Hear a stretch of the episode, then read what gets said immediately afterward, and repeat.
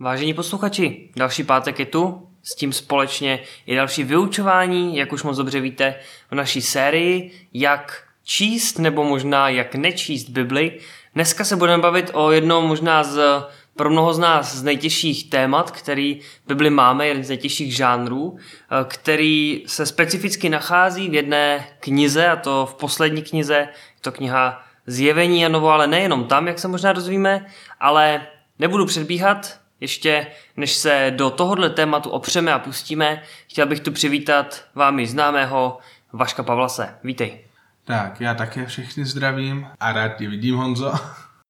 Originální rozhovory se zajímavými osobnostmi, inspirativní biblická vyučování a skutečné příběhy obyčejných lidí o neobyčejném Bohu. Vítejte v podcastu Grow Up.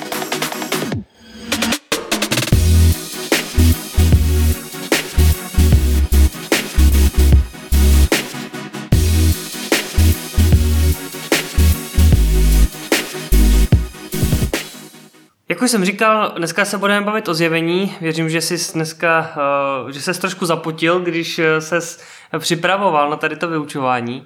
Věřím, že spoustu posluchačů teď bude s napětím čekat, jak teda má si to zjevení přečíst, když už to eh, možná čtyřikrát zkoušel, ani jednou to, tomu to nepochopil, tak uvidíme, jestli to dneska pomůže. Není to, předpokládám, úplně jednoduchá záležitost, ale ještě než se vůbec pustíme do toho vyučování, mě by zajímal tvůj pohled na knihu Zjevení, když uh, jsi zčetl Bibli, když uh, si otevíral, jak moc Zjevení bylo tvůj oblíbený žánr a jak moc uh, si mu rozuměl? Tak já osobně jsem ke zjevení vždycky přistupoval spíš z fascinace, než z toho, že bych tam šel hledat nějaké hluboké pravdy, jako třeba, ve, jako třeba v evangelích vždycky mě ta kniha nějakým způsobem zajímala, byla jiná než všechny ostatní, ale nikdy se mi předtím nedokázal pořádně pochopit. Jo? Chtěl to hodně studia a přemýšlení k tomu, abych vlastně vůbec pochopil, co se tam Jan snaží říct. Předpokládám, že naši posluchači to možná budou mít hodně podobně, tak uh, věřím, že i s tady tou svojí zkušeností budeš zhruba vědět, co naše posluchače trápí a v čem je třeba ten problém právě tady ten žánr číst a vykládat, protože, jak už víme z celé tady té série, uh, každý svůj žánr má své specifika, uh, víme, že není úplně nejlepší otevřít nějaký místo, vzít verš a začít se podle něj řídit, protože prostě to má svůj kontext, a má to ty vždycky dvě části, musíme exegeticky zjišťovat, co to tehdy znamenalo a zároveň hermeneuticky zjišťovat, co to znamená dneska. A vlastně i na tohle se dneska podíváme právě v tomhle vyučování.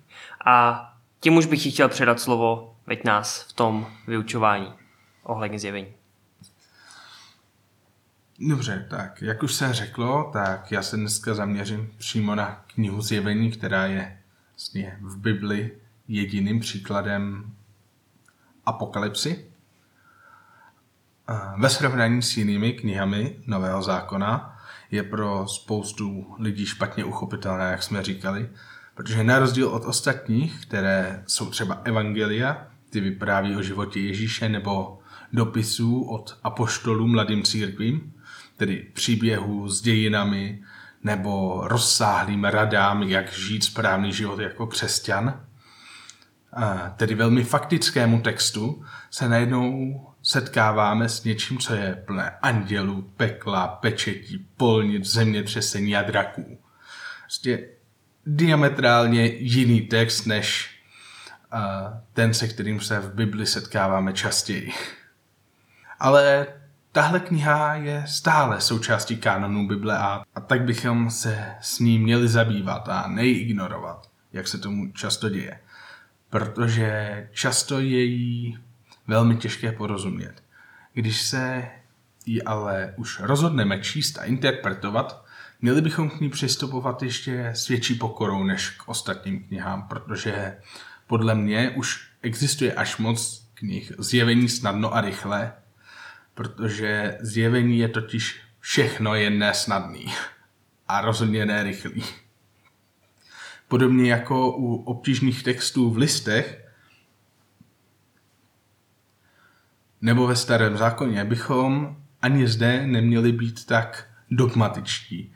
Když ne z jiných důvodů, tak už proto, že existuje nejméně pět výkladových škol ke zjevení a ty samotné školy mají ještě spoustu uh, podškol, který spoustu, spoustu různých důležitých směrů, který všechny, dalo by se říct, dávají smysl a přitom jdou úplně jiným směrem. Jo? Takže výkladu je spousta. Zjevení je totiž plný bohatých a rozmanitých symbolů, z nich některé jsou srozumitelné. Uh, například soud v podobě zemětřesení nebo a jiné, o kterých se budeme bavit později. Zatímco jiné jsou přímý opak toho. Třeba u dvou svědků tam jednoduchý výklad prostě nel, nelze najít. Většina potom následujících problémů pramení z právě interpretace těchto symbolů a také ze skutečnosti, že tato kniha se zabývá věcmi budoucími. Budou událostmi, které se teprve stanou. Ale zároveň byla psaná v prvním století a to pro konkrétní lidi z prvního století. Hodně knih pak právě přeskakuje zasazení do historického kontextu, doby a lidí a vrhá se vlastně po hlavě do výkladu a výsledkem pak můžou být občas až bizarní interpretace toho, co nám Jan psal. Tolik k pokoře při čtení. Zároveň si však myslím, že máme více než jen matnou představu o tom, co měl Jan na mysli. Já vám tady dneska budu prezentovat výklad, který je mně osobně nejbližší a zároveň mi přijde logický, ale mějte na paměti, že existuje i víc výkladů, než jen ten, který vám tady dneska budu dávat. Tak pokud uh, máte zájem, vyhledejte si to, ale přistupujte k tomu s pokorou. Tak, nejdřív si rozebereme, jakým způsobem je tahle kniha psaná. Můžeme tam totiž najít hned několik forem, jak je psaná. A to apokalypsu, o které se teda bavíme dneska hlavně, ale je tam i proroctví nebo dopis. A tou hlavní, jak jsem říkal, je apokalypsa, která je právě v Bibli ojedinělá a navíc se dnes v literatuře už vůbec nepoužívá. U dopisů a podobenství máme výhodu, že buď jde o stále živý styl, jako v případě dopisů, nebo máme alespoň víc knih ke srovnání, jako jsou třeba právě proroctví. Takže nejdřív se na zjevení podíváme jako na apokalypsu, která je základní formou této knihy. Tahle forma byla populární mezi Židy v období 200 před Kristem až 200 po Kristu. Ty ostatní apokalypsy sice nejsou v kánonu Bible, ale i tak u nich můžeme najít nějaké společné rysy, které nám můžou pomoct v chápání téhle knihy. A jaký jsou teda základní rysy apokalyps? Tak, začneme prvním, a to, že apokalypsy vycházejí ze starozákonních knih jako Ezechiel, Daniel, Zachariáš a Izajáš. Podobně jako u proroctví mluví o nadcházejícím soudu a spáse. Rozdíl je však v tom, že apokalypsy vznikly v dobách velkého útisku nebo při pronásledování. A to nejspíš způsobilo to, že se zaměřují na rozdíl právě od proroků především na budoucnost, kde Bůh radikálně zasáhne a nastane konec dějin lidstva, zlo bude definitivně poraženo a dobro zvítězí. Druhý rys apokalypsy je, že jsou od začátku psány jako próza. Na rozdíl právě od proroků nebo třeba i evangelií, které byly nejdříve předávány ústně lidem a pak až někoho napadlo to zaznamenat, tak proti tomu Janovi bylo přímo řečeno zapiš, co si viděl. Takže zjevení má jasně danou předem promyšlenou strukturu. Třetím takovým rysem apokalyps je, že jsou většinou prezentovány jako vidění nebo sen autora a obsahují spoustu symbolů a skrytých významů. A aby tomu všemu autoři dodali na tajemnosti, používají zvláštní jazyk a často psali pod pseudonymy významných postav, jako je třeba Enoch nebo Báruk, a podobně, který pro židy měli až mystický význam. Dalším rysem Apokalyps je, že mají mnohem fantastičnější obrazy než uh, skutečnost, než je tomu třeba v, v evangelích, kde sice Ježíš používá podobenství, ale v podobenstvích uh, mluví většinou o věcech, kteří, které lidé znají. A nebo jsou tomu velmi příbuzní. Když to tady se najednou setkáváme s obrazy kobylek, které mají lidskou hlavu, koňský nohy, štíří ocas a je to mnohem podobnější právě třeba, jak jsem říkal, těm prorokům, ve kterým se tyhle ty obrazy občas taky objevují. Dalším rysem je to, že protože šlo už od začátku o, o prózu, můžeme tu vidět dělení do časově oddělených kapitol. Události se dějí jakoby v balíčcích. Taky tu můžeme vidět časté užívání symbolických čísel, jo, což je věc, která se používá i dneska tady u nás, jenom si toho lidé tak často nevšímají, protože je to pro ně běžná věc, ale pokud, by, pokud bychom ztratili kontext doby, ve který, bych, ve který jsme vyrůstali, tak bychom, tak bychom jim taky nerozuměli. Když třeba řeknu, že za vteřinu jsem připravený, tak každému je jasné, že jsem nemyslel, že přesně za vteřinu budu připravený, ale uh, že za krátkou dobu, za chvíli už budu připraven. Nebo když jsem byl na hostině a říkám, že tam byla tuna jídla, tak samozřejmě nemyslím, že tam byla doslova tuna jídla, ale že tam toho jídla bylo hodně. A podobně s podobnými významy čísel se právě můžeme setkat i v apokalypsách. Pokud se teda podíváme přímo na zjevení Janovo a ne na apokalypsy obecně, vidíme, že zapadá do všech těchto kategorií, kromě jedné. A to, že není psána pod pseudonymem někoho významného z minulosti, jako právě třeba Enochem, ale Jan ji píše jako sám Jan. Píše ji pod svým vlastním jménem. Důvodem proto by mohl být ten fakt, že na rozdíl od jeho předchůdců a současníků Jan nečeká brzký příchod konce. On totiž viděl, že konec již začal, a to příchodem Ježíše, Mesiáše. Židé na Mesiáše teprve čekají a je pro ně v nedohlednu.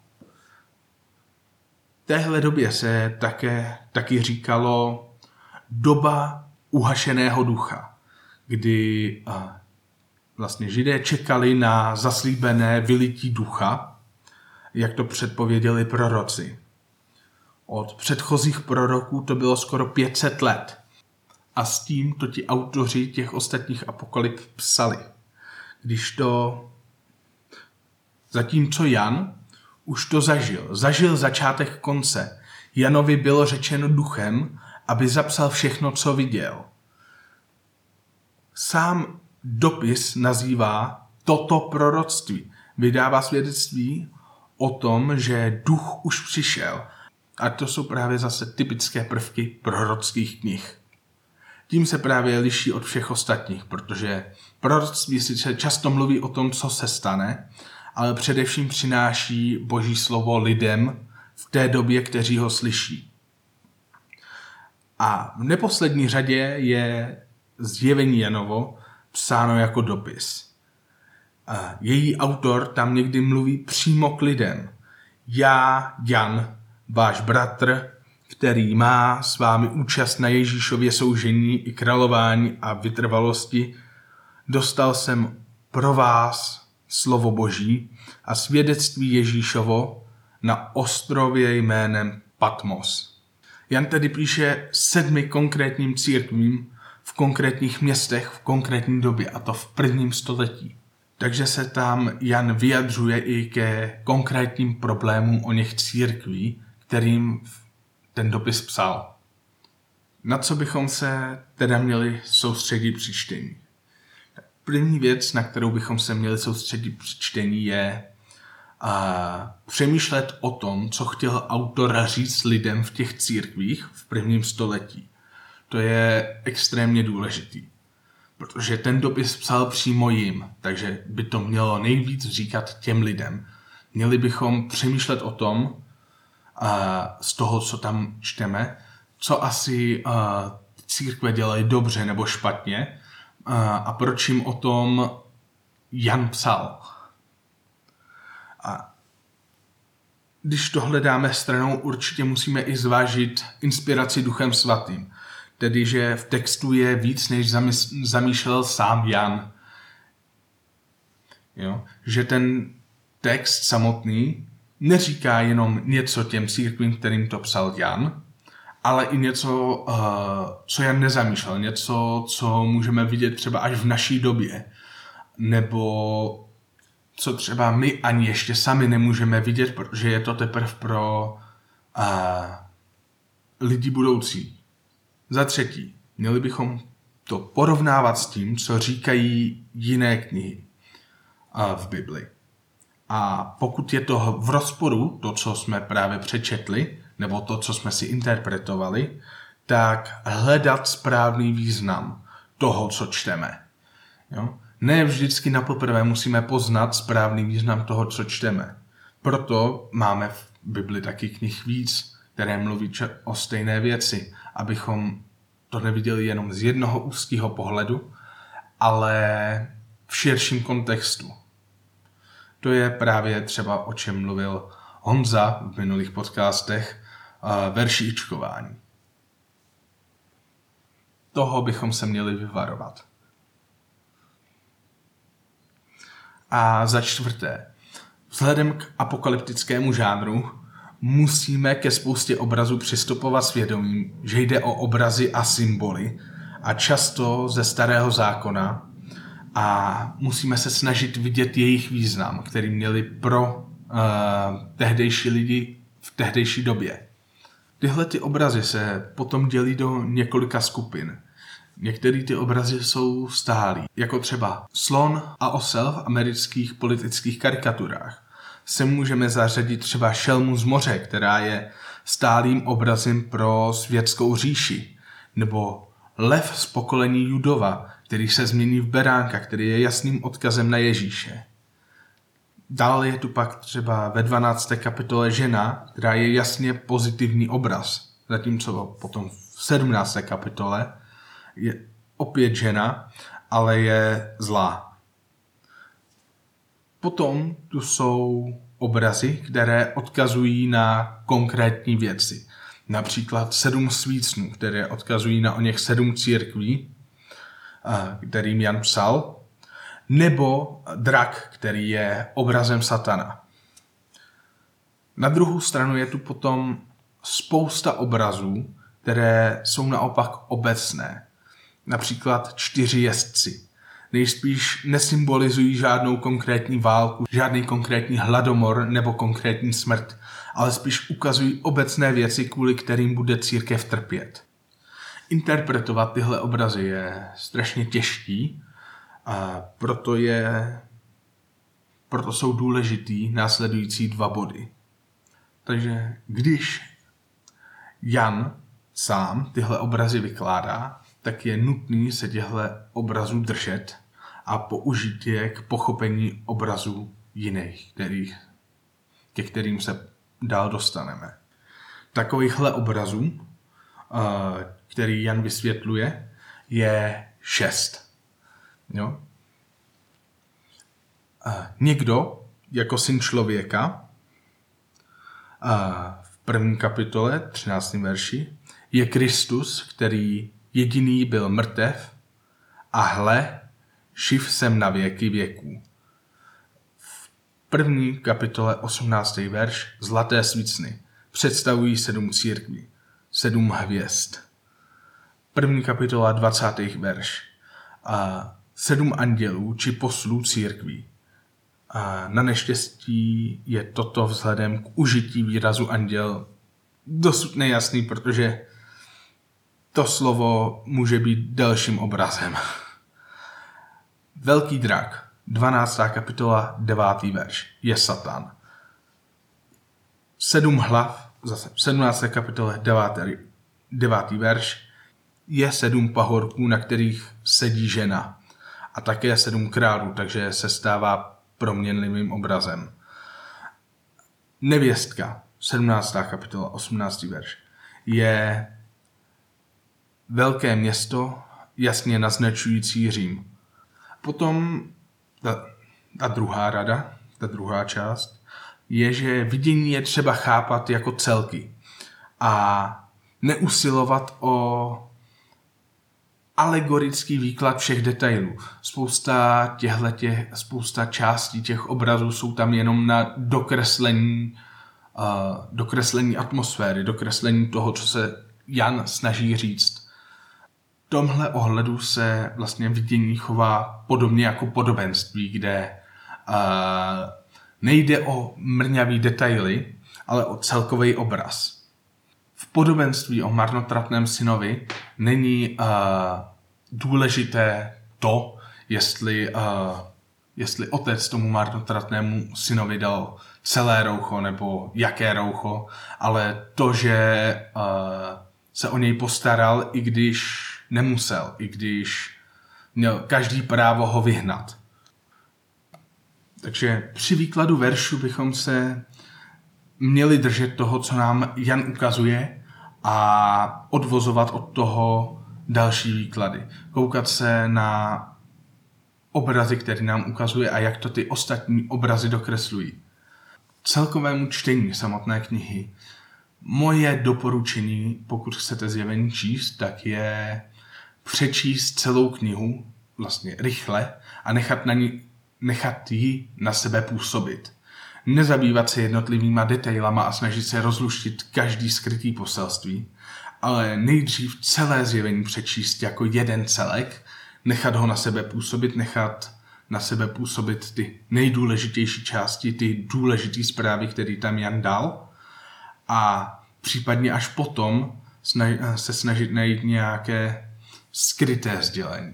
A jak jsem říkal, přistupovat k tomu s pokorou. Díky za tohle, za tohle schrnutí. Já osobně bych eh, k tomu chtěl obzvlášť vypíchnout to, že eh, možná pokud jste čekali, že dnešním eh, podcastem zjistíte, jak vlastně je jednoduchý to zjevení číst a jak vlastně se dají najít jednoduchý nějaký výstupy z toho, z toho čtení, tak je tam nějakých jako spoustu bodů, kterých se můžeme držet, ale kniha to je složitá, je napsaná takže někdo prostě v prvním století starověký člověk najednou viděl uh, pro nás taky ještě budoucnost, ani my si nedokážeme představit budoucnost. Teď si představte, jak kdyby třeba, co by asi říkal třeba neandrtálec, kdyby viděl tady, jak najednou jezdí auta, uh, střílí tady zbraně, tak co, jak by to asi popisoval. Tak um, představte si... Nebo kdyby viděl obyčejnou tašku. Kdyby viděl tašku, kdyby viděl televizi, myslel, já nevím, co by si myslel, jo. Tak představte si, že něco takového viděl Jan a snažil se to svýma slovama ve své době nějak popsat. A, a tak možná pro ty z vás, kdo teď možná odkazuju na podcast o tom, když jsem mluvil o devíti cestách k Bohu, tak pokud jste smysloví křesťani, pokud vás baví barvičky, symboly, čísílka, tak je to něco, co vás asi baví, co vás láká, ale konec konců je to, je to kniha, nebo obecně je to druh literatury, který je ohromně těžký. A pokud si z toho máte něco odvíst, odníst, tak je to to, že uh, zkrátka kniha zjevení nemá jednoduchý výklad a existují a vždycky v, v historii existovaly um, různý hnutí, možná bychom mohli říct sekty, který uh, přicházeli s jednoduchýma řešeníma toho, co to vlastně znamená.